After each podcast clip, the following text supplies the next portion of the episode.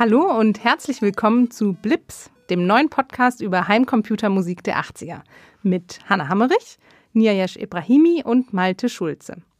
Zusammen mit Lindsay King und Honoka Oka arbeiten wir drei in einem von der Deutschen Forschungsgemeinschaft geförderten Projekt an der Musikhochschule in Leipzig.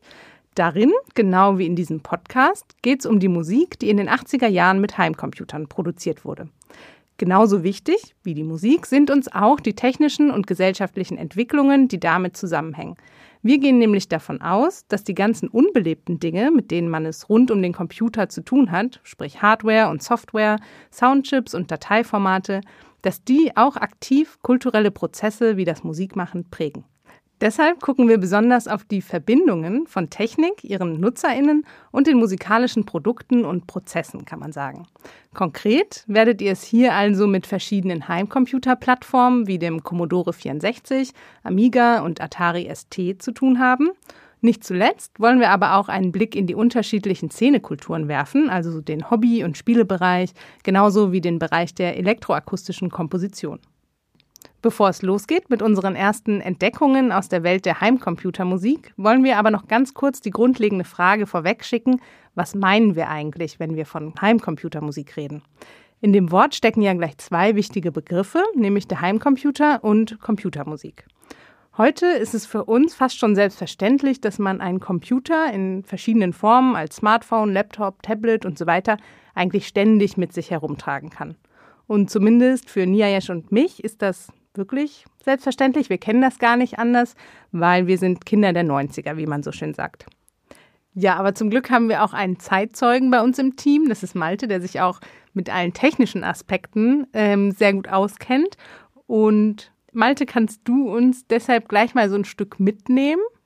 Gerne auch aus eigener Erfahrung, mhm. ähm, in dieses kleine Stückchen Computergeschichte vom Großrechner zum Mikrocomputer. Mhm. Na klar. Wie lief das so ab? Also ich bin ja Kind der 80er und habe ja die gesamte Homecomputerwelle komplett miterlebt und war demnach ähm, auch in der Lage, über die Jahre hinweg, und zwar bis zum heutigen Tage immer noch, ähm, Zukunft steht auch aus, mhm. äh, mich mit dem Thema C64 und digitale Kultur zu beschäftigen. Mhm.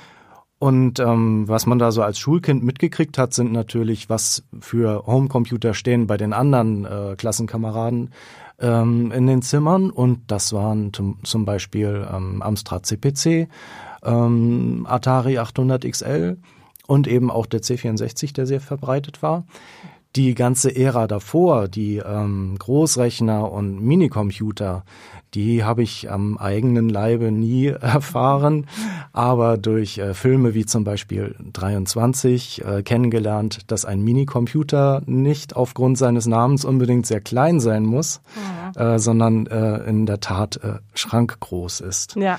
Und diese Entwicklung vom Großrechner zum Minicomputer zum Heimcomputer, das ist schon ähm, ja, das ist schon enorm mhm. von der Größe, vom Stromverbrauch und äh, von den äh, Aspekten der, der Nutzbarkeit auch. Mhm. Also ein, so ein Großrechner ist nicht äh, leicht zu bedienen, äh, braucht Einarbeitung und so ein Homecomputer ist halt schon ähm, Low Level. Ja. Da kann jeder mit um. Ja, ich habe gerade gedacht, für die Großrechner hättest du wahrscheinlich auch schon irgendwie, weiß nicht, im Labor arbeiten müssen oder zumindest in irgendeiner Forschungseinrichtung oder im Militär, um den erlebt mhm. haben zu können, sozusagen. Ähm, wo wir jetzt gerade mal bei der Technik waren, was würdest du sagen oder wie, wie ging das eigentlich? Was war technisch nötig, um einen dann wirklich kleinen Computer, jetzt nicht so ein Pseudo-Mini-Computer sozusagen, sondern einen richtigen Mikrocomputer, Heimcomputer ähm, herstellen zu können. Mhm. Also da kommen wir schon in die Elektronik-Liga. Äh, äh, und äh, da muss ich ein bisschen ausholen. Computer sind ja ähm, na, damals mit Relais, äh, Konrad Zuses, äh, Z1 und so weiter ähm, entstanden und haben ähm, digitale Signale Nullen und Einsen geschaltet. Spannung mhm. oder keine Spannung oder andersrum.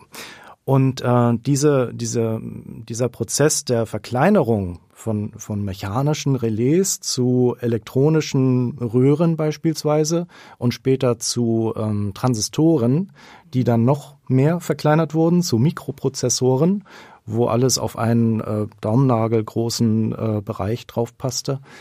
Ähm, die, diese, diese Entwicklung, ähm, die ist schon ziemlich enorm. Mhm.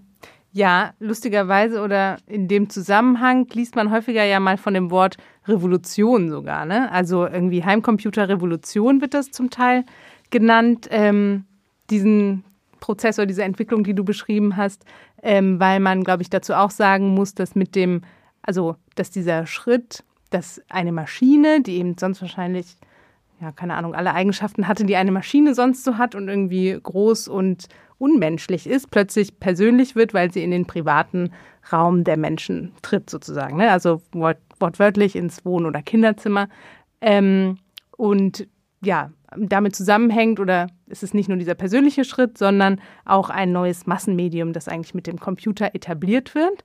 Ähm, das kannte man vielleicht schon, auch von Radio und Fernsehen. Auch da gab es irgendwie Veränderungen in, der, in den Medien, in der Medienlandschaft. Ähm, was war aber äh, der, der wichtigste Unterschied jetzt für dich zum Beispiel damals? Was war am Computer mh, hm, besonderer oder cooler als jetzt irgendwie Radio? Die Antwort fällt mir leicht. Ähm, man hatte alles selbst in der Hand. Mhm. Das Radio ist natürlich, also jeder hat vielleicht mal als Kind sich ausprobiert, ähm, zu moderieren und Musik selbst aufzunehmen und so weiter.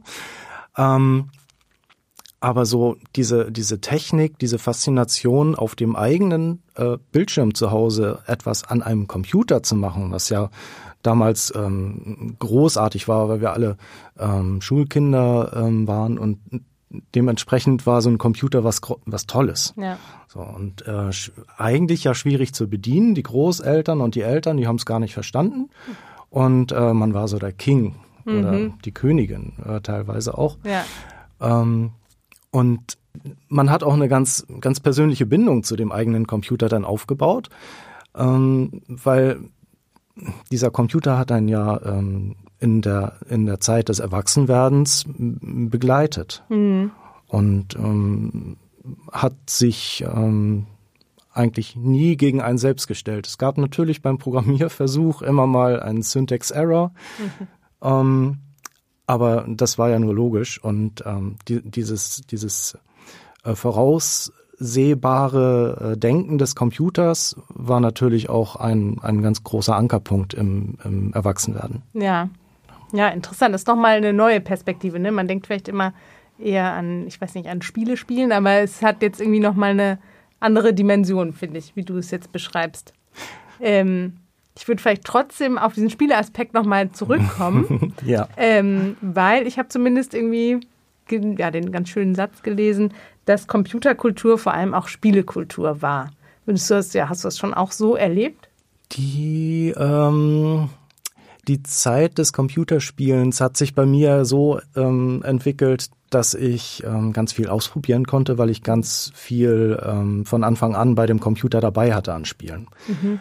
Und ähm, die Kultur an sich, also wie sich das entwickelt hat über die Jahre, welche Spiele man gespielt hat und dass man sich dann plötzlich mit äh, Klassenkameraden trifft, um ähm, irgendwelche neuen Highscores aufzustellen und so weiter, zusammenzuspielen, war ja auch mit einigen Spielen möglich das, das entwickelte sich mit der Zeit. Also ja, wie eine Kultur ist nicht per se äh, plötzlich plopp ist sie da, sondern mhm. das entwickelt sich alles. Und diese Entwicklungszeit, wenn ich da so zurückschaue auf meine äh, Zeit, ähm, also da, da gab es unterschiedlich, je nach Computertyp gab es dann äh, eben diese eine Riege äh, C64, dann die andere Atari und die waren sich alle Spinnefeind damals. Und ähm, ja, so, so jeder lebte so in seiner äh, eigenen Homecomputerblase und war da, ja. daraus nicht äh, zu, zu befreien. Mhm. So, jeder fand den eigenen Computer am besten und ja, die anderen mhm. waren alle doof. Und so wie das dann ist, ähm, ähm, der Computer, der sich am äh, ehesten durchsetzt, weil er jetzt im Fall von C64 beispielsweise ja. ähm, am ähm, finanzierbarsten war, ähm, stand er natürlich in vielerlei äh, Kinderzimmern und ähm, auch äh, Stuben. Ja, und, und da haben sich natürlich ganz viele Dinge entwickelt. Ähm, hm. ähm, auch natürlich der Stress mit den Eltern, dass man den einen Fernseher, das war ja oh, damals oh, noch ja. so, es gab einen Fernseher, der vielleicht sogar in Farbe war, ja. ähm, dass man den teilen musste mhm. mit sämtlichen Mitbewohnern und ähm, mhm. ja, Das ja. war nicht ganz leicht. Also da musste sich dann auch überlegt werden, wann kann man denn da dran? Voll. Hm. Auf jeden Fall Konfliktpotenzial. Hm. Ähm, für uns, also genau, um all diese so Aspekte, die du erwähnt hast, wird es, glaube ich, im, in weiteren Folgen vom Podcast auf jeden Fall auch noch gehen. Gerade auch um diese verschiedenen Szenen und wie jetzt, wie du gesagt hast, eine für eine Plattform immer eine bestimmte Szene so um sich geschart hat, sozusagen. Ähm, jetzt vielleicht für unsere Grundlagen ist aber vielleicht auch das Wichtigste, dass ähm, Spiele und Heimcomputermusik insofern zusammenhängen, dass eben für die Spieleentwicklung immer auch schon oder von Anfang an eben die Entwicklung von Grafik und Sound natürlich eine total große Rolle gespielt haben. Und deshalb gucken wir uns auch auf jeden Fall Spiele an. Ähm, ja, bei dieser Entwicklung fand ich aber auch ganz interessant, ähm, dass es nicht immer so ganz gezielt vonstatten geht, sondern dass manchmal auch ganz entscheidende Funktionen oder Möglichkeiten von einer Hardware, zum Beispiel eben Töne auszugeben, nur ganz zufällig entdeckt wurden. Und da ist so ganz legendär geworden die Erzählung von Steve Dompia, der beim Herumbasteln mit seinem Altair 8800, das ist vielleicht, ja, kann man sagen, eine ganz, ganz frühe Version des Heimcomputers. Der hat dabei bemerkt, dass ein Radio, das neben seinem Computer stand, plötzlich Geräusche von sich gab, ähm, während er nämlich ein Programm auf dem Altair laufen ließ. Und er hat weiter da mit dieser Entdeckung sozusagen experimentiert und herausgefunden, welche Abläufe genau die Geräusche im Radio auslösten und hat dann am Ende ein kurzes Programm geschrieben, ähm, das an sich vielleicht wenig Sinn ergeben hat, aber das eben kleine Melodien erzeugen konnte.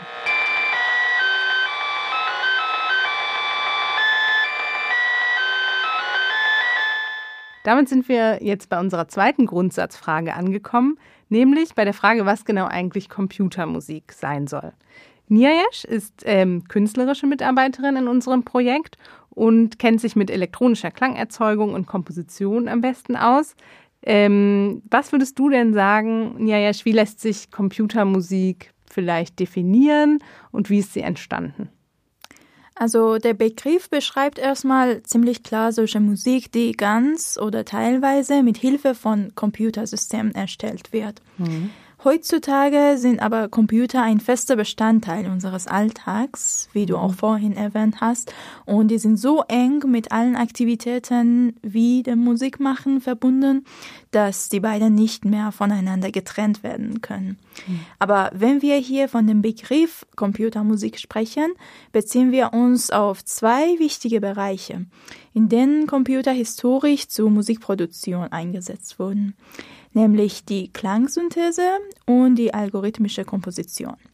Das heißt, Computer werden sowohl zur Erzeugung eines elektroakustischen Klanges, also die Klangsynthese, als auch zur Errechnung einer Partitur, also Partitursynthese oder algorithmische Komposition verwendet.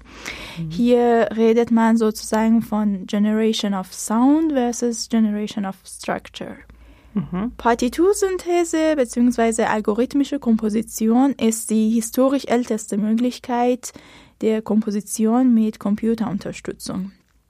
In diesem Fall wird eine Komposition mit Hilfe von Computern erstellt und danach auf traditionellen Instrumenten gespielt.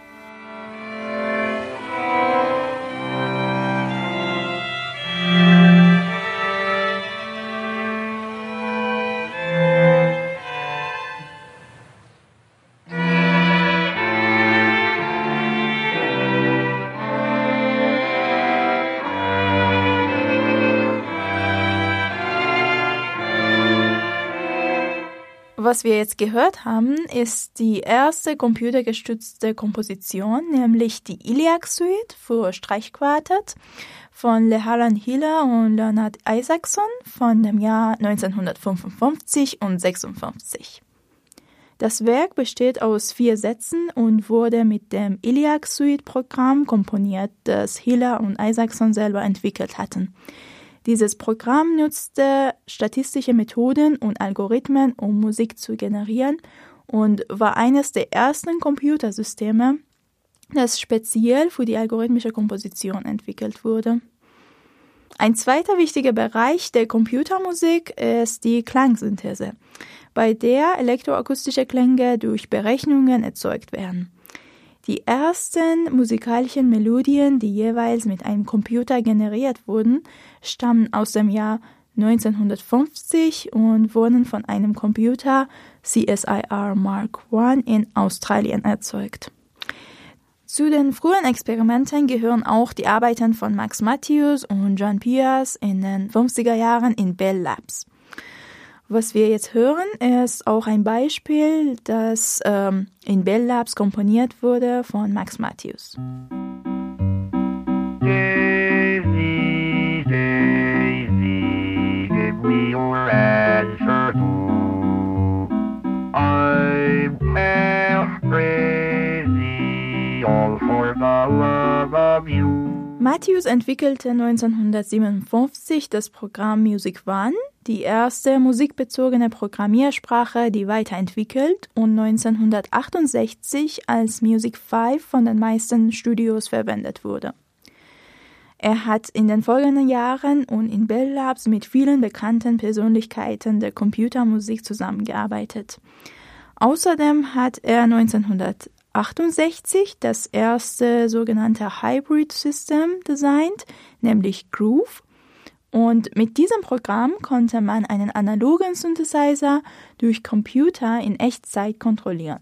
Es ermöglicht Musikern und Komponisten, bereits aufgenommene Klänge zu bearbeiten, zu transformieren und zu manipulieren, um neue Klänge und Musikstücke zu erzeugen. Mhm. Das war jetzt ja sozusagen der Bereich der professionellen Computermusik in großen Studios, mhm. auch angefangen schon in den ähm, 50ern, späten 50er Jahren, mit der oder mit den 80er Jahren und der Geburt der Heimcomputer-Ära, wenn man so will, ähm, ja, kann man dann feststellen, dass es irgendwie so einen großen Unterschied gibt zwischen den musikalischen Experimenten in Laboren und auf der anderen Seite im Heimcomputerbereich.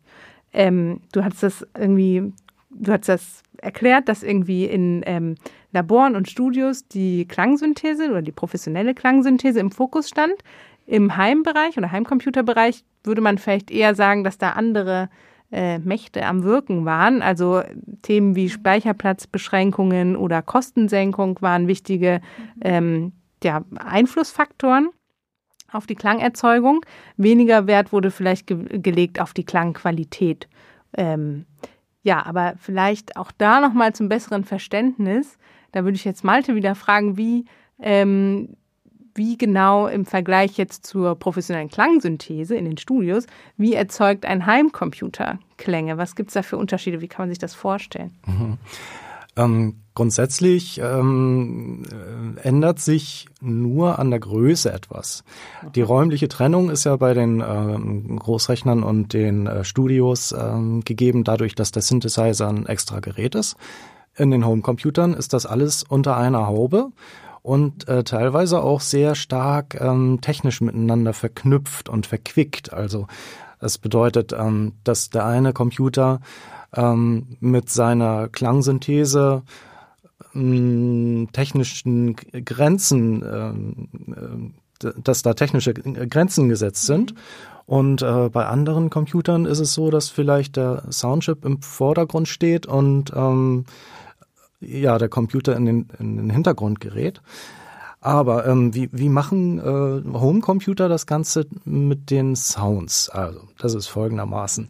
Ähm, die Spiele brauchen eine Begleitung. Und während äh, in einem Spiel nichts passiert, und das ist äh, dann, wenn beispielsweise der Bildschirmaufbau äh, gerade erledigt ist, äh, jedes Frame alle 25 Sekunden oder sogar 50 äh, alle 25 Frames äh, wird ein neues Bild ähm, entwickelt mhm. äh, oder gezeichnet vom Grafikchip. Und da gibt's eben äh, auch diese, diese Aufteilung zwischen äh, Rechen Rechenzeit. Und das ist bei Homecomputern aufgrund der ähm, Geschwindigkeit und der technischen Begrenzung natürlich immer wieder ein Problem. Mhm. Also es muss ähm, geguckt werden, dass genügend Zeit für das Spiel selbst, für die Steuerung und äh, für die Prozessabläufe im Hintergrund übrig bleibt, um dann noch äh, Musik zu spielen. Und je komplexer das Musikstück ist, äh, desto weniger Zeit bleibt übrig für das Spiel selbst mhm. für, für komplexe Grafiken oder so. Also das ist immer so ein, so ein Zwiespalt. Ja, aber die Klangerzeugung an sich findet auf dem Soundchip statt? Genau. genau. Mhm. Bei den meisten Computern. Also es gibt ja sehr viele unterschiedliche Homecomputer. Einige haben gar keinen dedizierten Soundchip, sondern äh, machen das über die CPU, also mhm. über den äh, ähm, Prozessor selbst. Und ähm, bei den Computern mit Soundchip ähm, gibt es dann wiederum ganz viele unterschiedliche Typen Soundchips, nämlich einmal die Synthesizer, die dann tatsächlich auch ähm, so halbwegs professionell im äh, heimischen äh, in der Stube äh, programmiert werden können.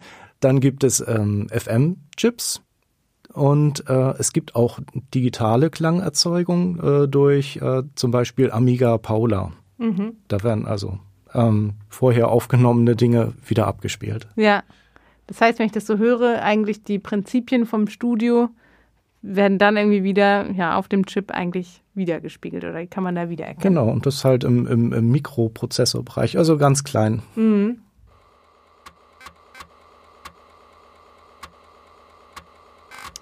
Ja, wir haben uns jetzt ja so ein bisschen mit den zwei verschiedenen Strängen vielleicht in der Computermusik beschäftigt, also dem Heimbereich und dem Studiobereich. Dass man diese beiden Bereiche verbindet, ist interessanterweise ja wirklich selten vorgekommen.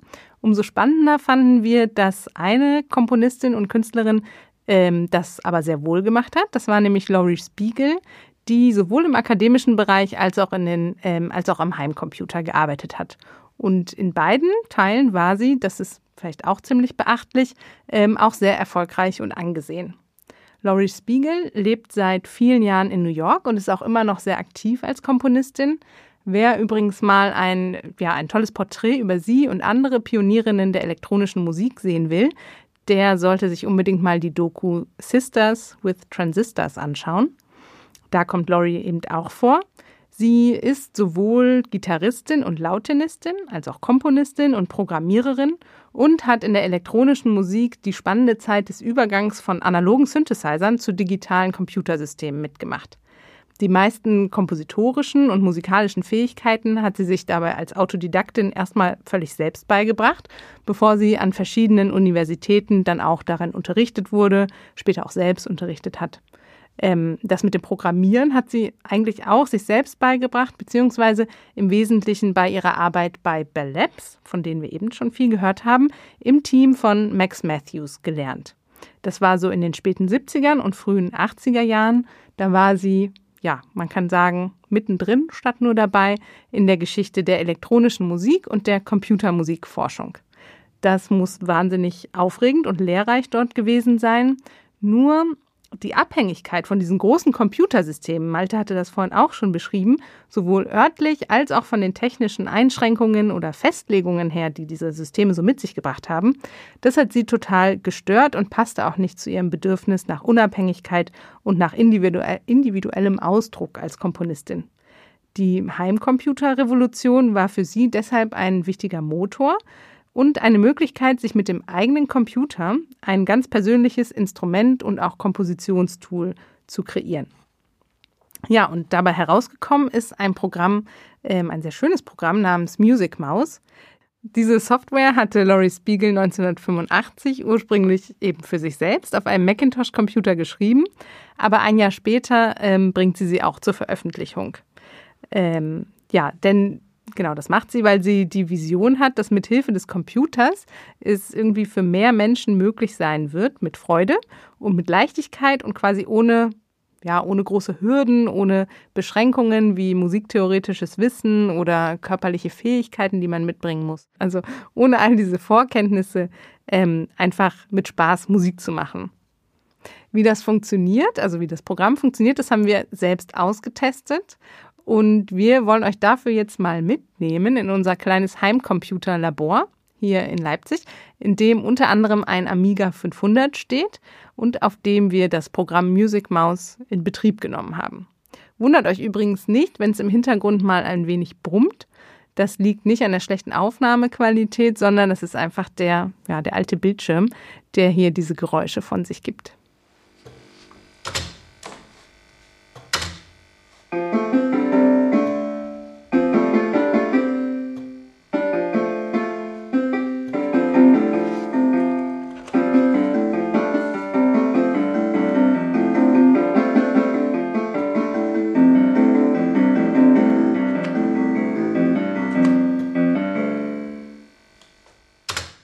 Ja, so klingt Music Mouse oder das war jetzt vielleicht ein erster Klangeindruck davon, wie es klingen kann. Ähm, was jetzt ihr im Podcast nicht so gut miterleben könnt, ist natürlich, dass man auch ganz schön viel sieht, wenn das Programm läuft. Deshalb würde ich dich bitten, Jajasch, vielleicht kannst du kurz erzählen, genau, wie, wie die Oberfläche von Music Mouse gestaltet ist. Wie sieht das so aus? Ja, also man sieht hier vier Klaviertastaturen an den Rändern des Bildschirms und es gibt auch verschiedene Menüs. Die kann man mit dem rechten Mausklick äh, einfach öffnen. Da kann man zum Beispiel verschiedene Funktionen umstellen, neue Sounds laden und auch das Programm beenden, wenn man will. Und das Programm kann mit der Maus und auch mit der Computertastatur kontrolliert werden. Sie werden hier quasi unser Instrument. Mhm.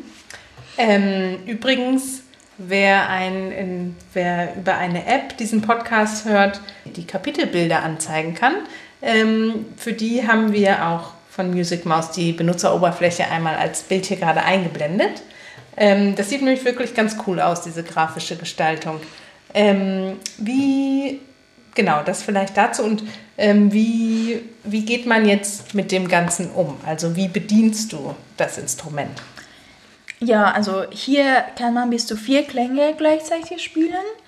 Und diese werden auch als Linien dargestellt, auch mit Farben, mhm. die äh, quer zu dieser Klaviertastatur verlaufen.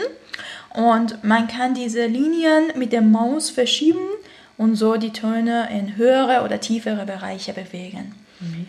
Mit der Computertastatur kann man auch zusätzlich während dem Spiel verschiedene Funktionen verändern, zum Beispiel transponieren, Pattern einsetzen und Voicings ändern. Auch die Ton äh, Tonart kann man verändern. Mhm. Willst du mal zeigen, wie das, wie das geht, so spontan? Ja, wie gesagt, man kann zum Beispiel transponieren nach unten sieht das so aus. Man kann auch die Patterns einsetzen. Wenn man Patterns einsetzt, dann äh, braucht man eigentlich nicht mehr immer die Maus zu bewegen. Das spielt dann auch an sich. Und darüber meintest du, kann man dann auch noch eine extra Man kann aber trotzdem, genau, also man kann auch mit der Maus noch da äh, die, diese Patterns äh, in verschiedene äh, Bereiche bewegen. Mhm. So. Ja, sieht ziemlich dynamisch aus, das Ganze, finde ich, auf dem Bildschirm, wenn man es jetzt nur so sieht. Ja, genau. Also man kann immer grafisch alles, was passiert, auch ähm, sehen. Mhm. Und zu den Klängen vielleicht? Also, genau, das war jetzt ja immer noch im Bereich Klavier sozusagen, oder der Sound, das Klaviersound.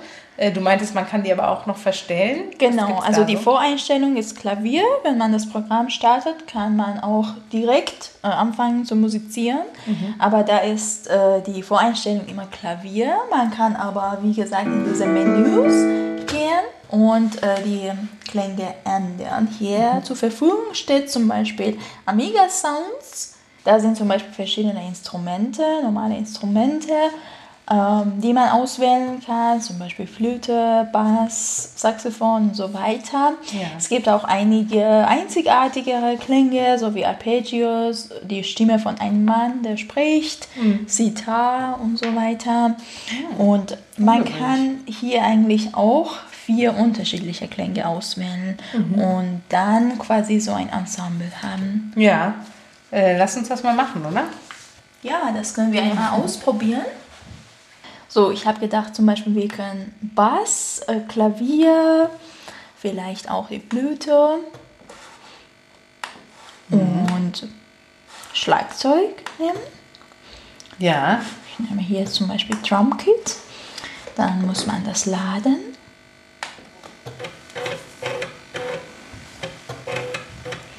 Schön, dass man ihm beim Laden zuhören kann. Mhm.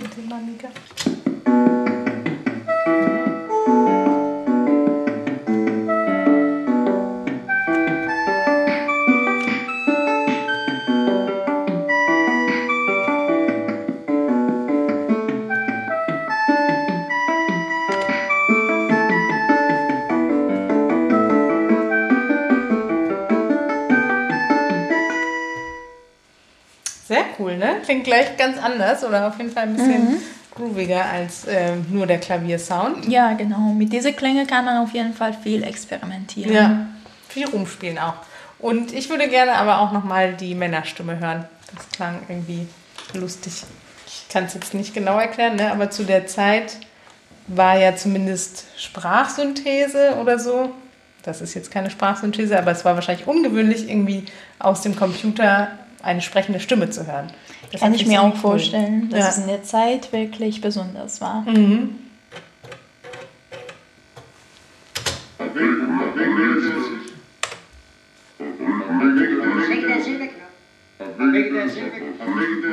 Ja, hier kann man vielleicht sogar erkennen, dass äh, es wird gesagt, Avictor Silberknopf. Ähm, ich höre es auch jetzt. Vorhin habe ich immer gedacht, weil ähm, der Sound heißt Avictor ja, Silberknopf. Ne? Genau. Ne? Und vorhin dachte ich die ganze Zeit, vielleicht heißt der Mann so, der das spricht. Aber jetzt, eben gerade, ja. habe ich auch zum ersten Mal gehört, ah ja, das wird gesagt. Und wenn man viel schneller macht, dann kann man das nicht mehr so richtig erkennen. Ah.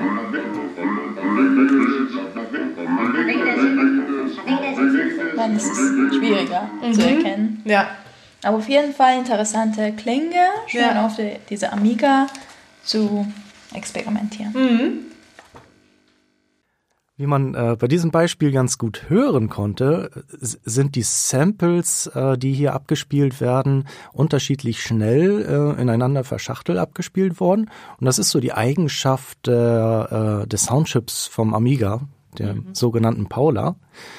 Ähm, einfach Samples unterschiedlich schnell abzuspielen und äh, zu kombinieren. Und äh, natürlich gibt es da auch äh, andere Soundchips, die eben diese Fähigkeiten nicht besitzen. Und wie steuert man die dann an? Ähm, ja, da gibt's unterschiedliche Möglichkeiten, beispielsweise MIDI. Ja, genau. Und ähm, eigentlich kann man das Programm ähm, an andere Computer, zum Beispiel Atari ST und Apple, nur ähm, mit MIDI spielen. Stimmt das? Mhm, genau. Also äh, dadurch, dass die anderen Computer nicht diesen Soundchip haben vom Amiga, ähm, ist es natürlich schwierig, wie man, wie man die Klänge dann dort erzeugt. Es gibt äh, technische Möglichkeiten, auch auf ähm, Synthesizer-Chips digitale ähm, Sachen abzuspielen. Aber um äh, eine Komposition, wie eben am Amiga gehört, ähm, wiederzugeben, ist es bei den anderen Computern ein bisschen schwieriger. Mhm. Und deshalb war ja auch eigentlich, wir haben immer von Amiga Sounds gesprochen, aber so ganz offiziell ist es ja auch gar nicht der richtige Begriff in dieser äh, Denkweise. Ne? Wenn man von Samples mhm. ausgeht, kann ja. ein Chip, kann der dann überhaupt eigene Sounds haben? Ähm, das ist eben die Frage. Ähm, äh, was, was macht einen Sound aus? Ist er, ähm, ist er arithmetisch entstanden oder durch ähm, digitale Aufnahme und Wiedergabe? Äh, so, so ein kleines bisschen äh, Diskussionsgrundlage. Aber ähm, wenn man von Amiga Sounds spricht, meint man eben zumeist äh, Samples und vielleicht so die Eigenschaft, dass ähm, die Paula, also der Soundchip, so ein bisschen eine äh, ne, klangliche Eigenschaft mit sich trägt. Ähm, die eben auf die Samples äh, gesehen äh, so eine leichte Interferenz oder so, so ein Quietschen äh, hervorruft. Mhm. So, so hat jeder Soundchip übrigens seine, seine Eigenarten. Aber dazu in einer anderen Podcast-Folge. Ja. ja, sehr interessant und auch eigentlich eine sehr interessante Eigenschaft von dem Programm, dass man das durch MIDI einfach zu irgendeinem Synthesizer verbinden kann. Und dadurch kann man natürlich sehr abwechslungsreiche Klänge erzeugen. Und Dadurch hat man auch eine sehr freie und personalisierte Weg, um zu improvisieren und komponieren und so weiter. Das Interessante daran ist auch, äh, dass man auch die Funktionen von dem Synthesizer dabei ähm, mit dem Computer-Keyboard äh, eigentlich direkt steuern kann. Also schon viele Funktionen wie Klänge wechseln und so weiter kann man auch ähm, da machen ohne ständig zwischen den Geräten wechseln zu müssen. Und ähm, zwei Synthesizer, die für das Programm eigentlich gedacht sind und schon in dem Menü stehen, sind äh, einmal Ensonic Mirage und äh, Casio ähm, Synthesizer von ähm, CZ Series. Larry Spiegel hat auch äh, selber mit dem Programm äh, einen Yamaha-Synthesizer kontrolliert und äh, dadurch äh, einige Stücke komponiert, die man am besten auch in dem Album Unseen Worlds finden kann, von denen wir auch ähm, am Ende was hören werden. Mhm. Äh, wer jetzt aber erstmal Lust bekommen hat, das Programm auch mal selbst auszuprobieren und aber vielleicht nicht gerade einen alten Amiga oder Atari ST zu Hause hat, ähm, für diejenigen von euch ähm, können wir auf jeden Fall die Web-Version von Music Mouse empfehlen. Die findet ihr ganz leicht online und die ist ein super Einstieg, um ein erstes Gefühl auf jeden Fall für das Programm zu haben und ein bisschen Spaß damit zu haben auch. Äh, wir stellen euch den Link auf jeden Fall in die Show Notes.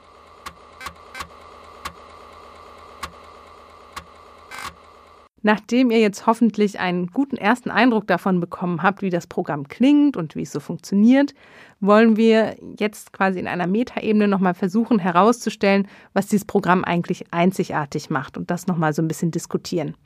Dazu kann man auf jeden Fall sagen, dass Music Mouse sich von anderen Musiksoftware aus der Zeit unterscheidet, weil es nicht einfach nur ein früher Synthesizer oder ein frühes Tracker- oder Sequencer-Programm ist. Das gab es zu der Zeit sehr häufig, ähm, aber das ist bei Music Mouse nicht so. Das heißt, es dient nicht allein der Speicherung, Bearbeitung oder Wiedergabe von Klängen, sondern Laurie Spiegel nennt Music Mouse ein Intelligent Instrument. Das steht auf dem Cover schon direkt vorne drauf. Ist vielleicht auch eine Ansage. Also der Computer wird selbst zum Musikinstrument und zu einem intelligenten noch dazu. Die wichtigste Eigenschaft ist dafür, dass das Programm als Instrument interaktiv und in Realtime, in Echtzeit funktioniert. Also das heißt, dass man ähm, wirklich ähm, direkt äh, darauf bzw. damit spielen kann. Hm, das ist vielleicht so eine Eigenschaft, die man einem Musikinstrument zuordnen würde. Dazu gehört aber auch eine ähm, individuelle Interface-Gestaltung, das würde man jetzt vielleicht über eine Geige nicht sagen, aber auch da gibt es das. Ähm, und bei Music Mouse ist es sozusagen die Bedienung per äh, Computermaus und diese charakteristischen horizontalen und vertikalen farbigen Linien, ähm, über die wir gesprochen haben, und die Einrahmung ähm, aus vier Klaviaturen. Zum Lernen eines Instruments, egal was für eines, das kennen viele von euch sicher auch aus Erfahrung, gehört auch jede Menge Übung. Und ähm, interessanterweise empfiehlt Laurie Spiegel, das auch mit Music Mouse zu tun. Ähm, in dem beigelegten Handbuch beschreibt sie da so konkrete äh, Maus-Exercises, nennt sie die, also richtige Fingerübungen für Music Mouse. Ja, das wären so ein paar Eigenschaften für ein Musikinstrument oder die dafür sprechen, dass eben Music Mouse als Musikinstrument gesehen werden kann. Was das Ganze dann aber intelligent machen soll, ist der zugrunde liegende Algorithmus. Der sorgt nämlich dafür, dass egal wie man die Maus bewegt, die Klänge immer harmonisch in einem bestimmten System sind. Und das war für Laurie Spiegel aber jetzt keine bloße technische Spielerei ähm, oder sowas, sondern sie wollte, dass man sich, indem der Computer die Denkarbeit übernimmt, man sich selbst als Anwenderin viel stärker auf andere musikalische Elemente und Ebenen konzentrieren kann. Also vor allem war ihr wichtig, irgendwie das, ja, das Element der Improvisation zu stärken, ähm, mehr Bewusstsein für melodische Gestaltung oder Strukturen zu schaffen, ähm, ja, sich auch in elektronischer Orchestrierung sozusagen auszuprobieren. Und ja, an dieser Stelle würde ich sagen, müssen wir auf jeden Fall nochmal eine kleine technische Erklärung einschieben. Ähm, ja, immer wenn das Wort Algorithmus fällt, wird es vielleicht erstmal kompliziert. Welche oder ja, welche Hardware-Aspekte sind eigentlich wichtig, habe ich mich gefragt, ähm, um, genau, um Interaktion und Realtime zu ermöglichen. Malte, it's your turn. Mhm, also da gibt es die sogenannten Human Interface Devices, die äh, eigentlich nur das äh, Gerät bezeichnen, mit, mit dem man äh, irgendwelche Daten in den Computer füttert. Und das ist äh, in dem Fall von Music Mouse, wie der Name schon sagt, die Maus. Mhm. Und äh, es gibt unterschiedliche äh, andere Eingabegeräte, wie beispielsweise Pedals, das sind so Drehregler, oder ähm, sonstige vielleicht auf äh, elektrische Leitfähigkeit äh, basierende ähm, Eingabegeräte. Aber diese ganzen Human Interface Devices äh, steuern halt ähm, sofort hörbar äh, das, das Lernergebnis mhm. beim Music Mouse. Und was muss der Computer können, um eben Echtzeit, in Echtzeit reagieren zu können? Kann man das so sagen? Ja, äh, also die, diese Bezeichnung Echtzeit ist ja ähm, für uns äh, Computer-Nerds ähm, ja mhm. eigentlich selbsterklärend und klar. Mhm. Aber was bedeutet das denn im, im praktischen Fall? Genau in dem Moment, ähm, wo Hand angelegt wird über dieses Human Interface Device, ändert sich sofort hörbar ähm, der Klang mhm. beim Music Mouse. Und das ähm, bezeichnet diese, diese Echtzeitkomponente.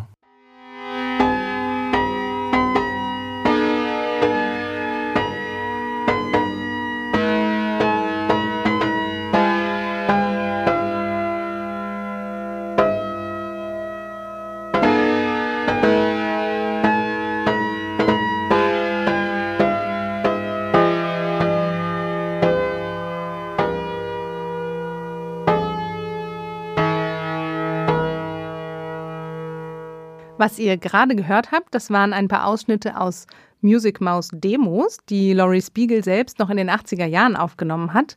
Sehr spannend, quasi O-Töne von damals. Ähm, gleichzeitig wollen wir aber auch einen aktuellen Blick auf Music Mouse werfen. Und das hat Niayesh für uns mal ganz praktisch getan. Ähm, das könnt ihr hier hören.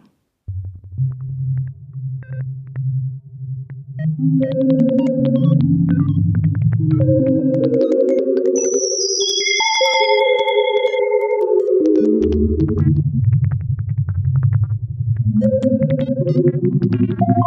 you.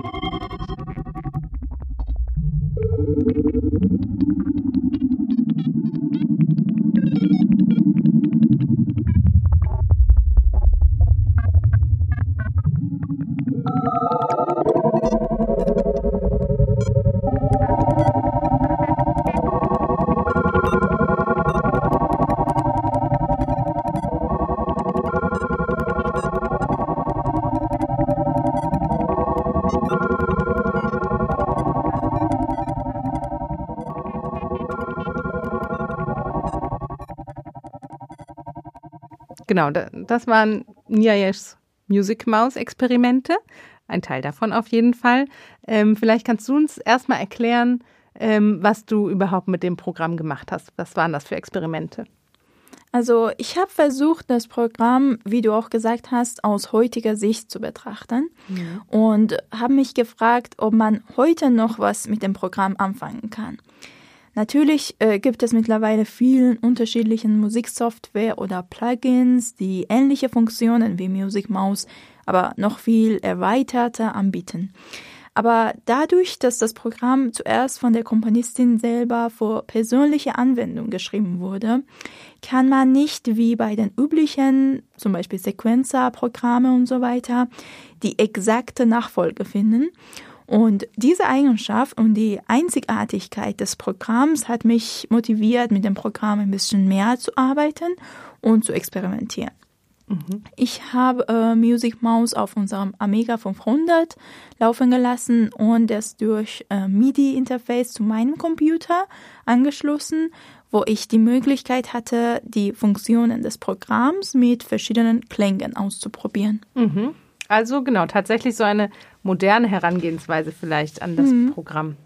Ähm, ja, Laurie Spiegel sagt ja darüber, dass man besonders gut ähm, musikalisch brainstormen und improvisieren kann mhm. mit Music Mouse.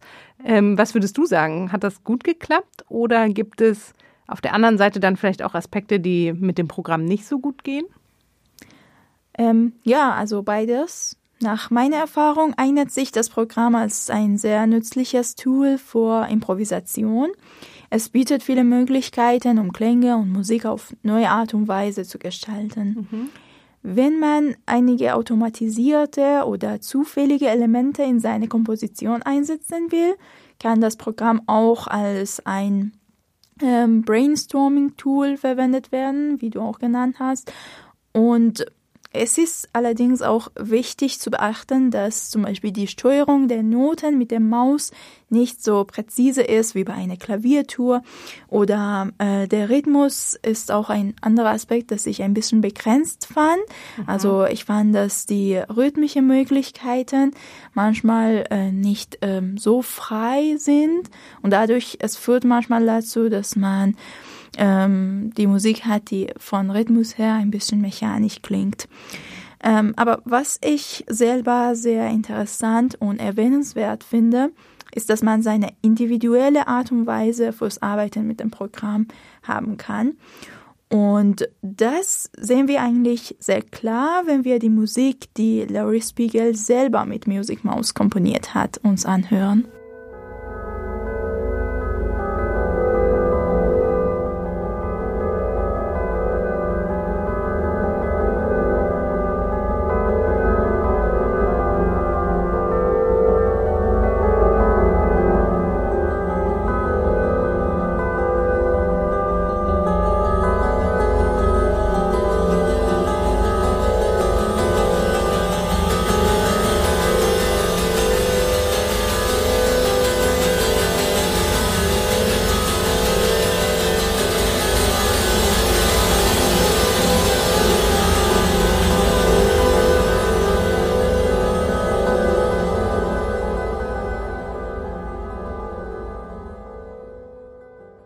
Mit diesen schönen Klängen oder sphärischen, interessanten, naja, mit diesen Klängen kommen wir zum Ende schon von unserer ersten Folge Blips. Ähm, ich wollte euch noch eine schöne Idee mitgeben, die Laurie Spiegel ähm, zu Music Mouse oder zu die so ihre Vision zu Heimcomputern beschreibt. Ähm, und zwar hatte sie die Idee, dass Homecomputer eine Art neues Folk-Instrument werden würden. Es ist vielleicht nicht ganz so gekommen, aber ähm, die Idee ist schön und wir werden uns hier im Podcast auch weiter mit dem Thema Heimcomputer und oder als Musikinstrument und Musik auf jeden Fall beschäftigen. Wer sich noch weiter ähm, mit dem Thema Music Mouse beschäftigen möchte oder wer intensiver nachlesen will, worüber wir heute gesprochen haben, der findet in den Shownotes einige unserer Quellen, ähm, findet dort aber auch Links zu weiterführendem Lesematerial und irgendwie auch spannenden Hörsachen. Ihr könnt uns gerne schreiben, da würden wir uns sehr drüber freuen, an die Adresse blips.hmt-leipzig.de. Schreibt uns mit allen euren Anmerkungen, vielleicht Ideen, Wünschen für die nächsten Folgen. Ähm, schreibt uns aber auf jeden Fall auch, wenn ihr bei euch im Keller oder im Wohnzimmer noch Computer und alte Musiksoftware oder Spiele stehen habt, ähm, die ihr untersuchenswert findet. Wir freuen uns über Zusendungen. Ähm, und vor allem abonniert diesen schönen Podcast und freut euch auf neue Folgen Blips. Bis bald. Bis bald. Wiederhören.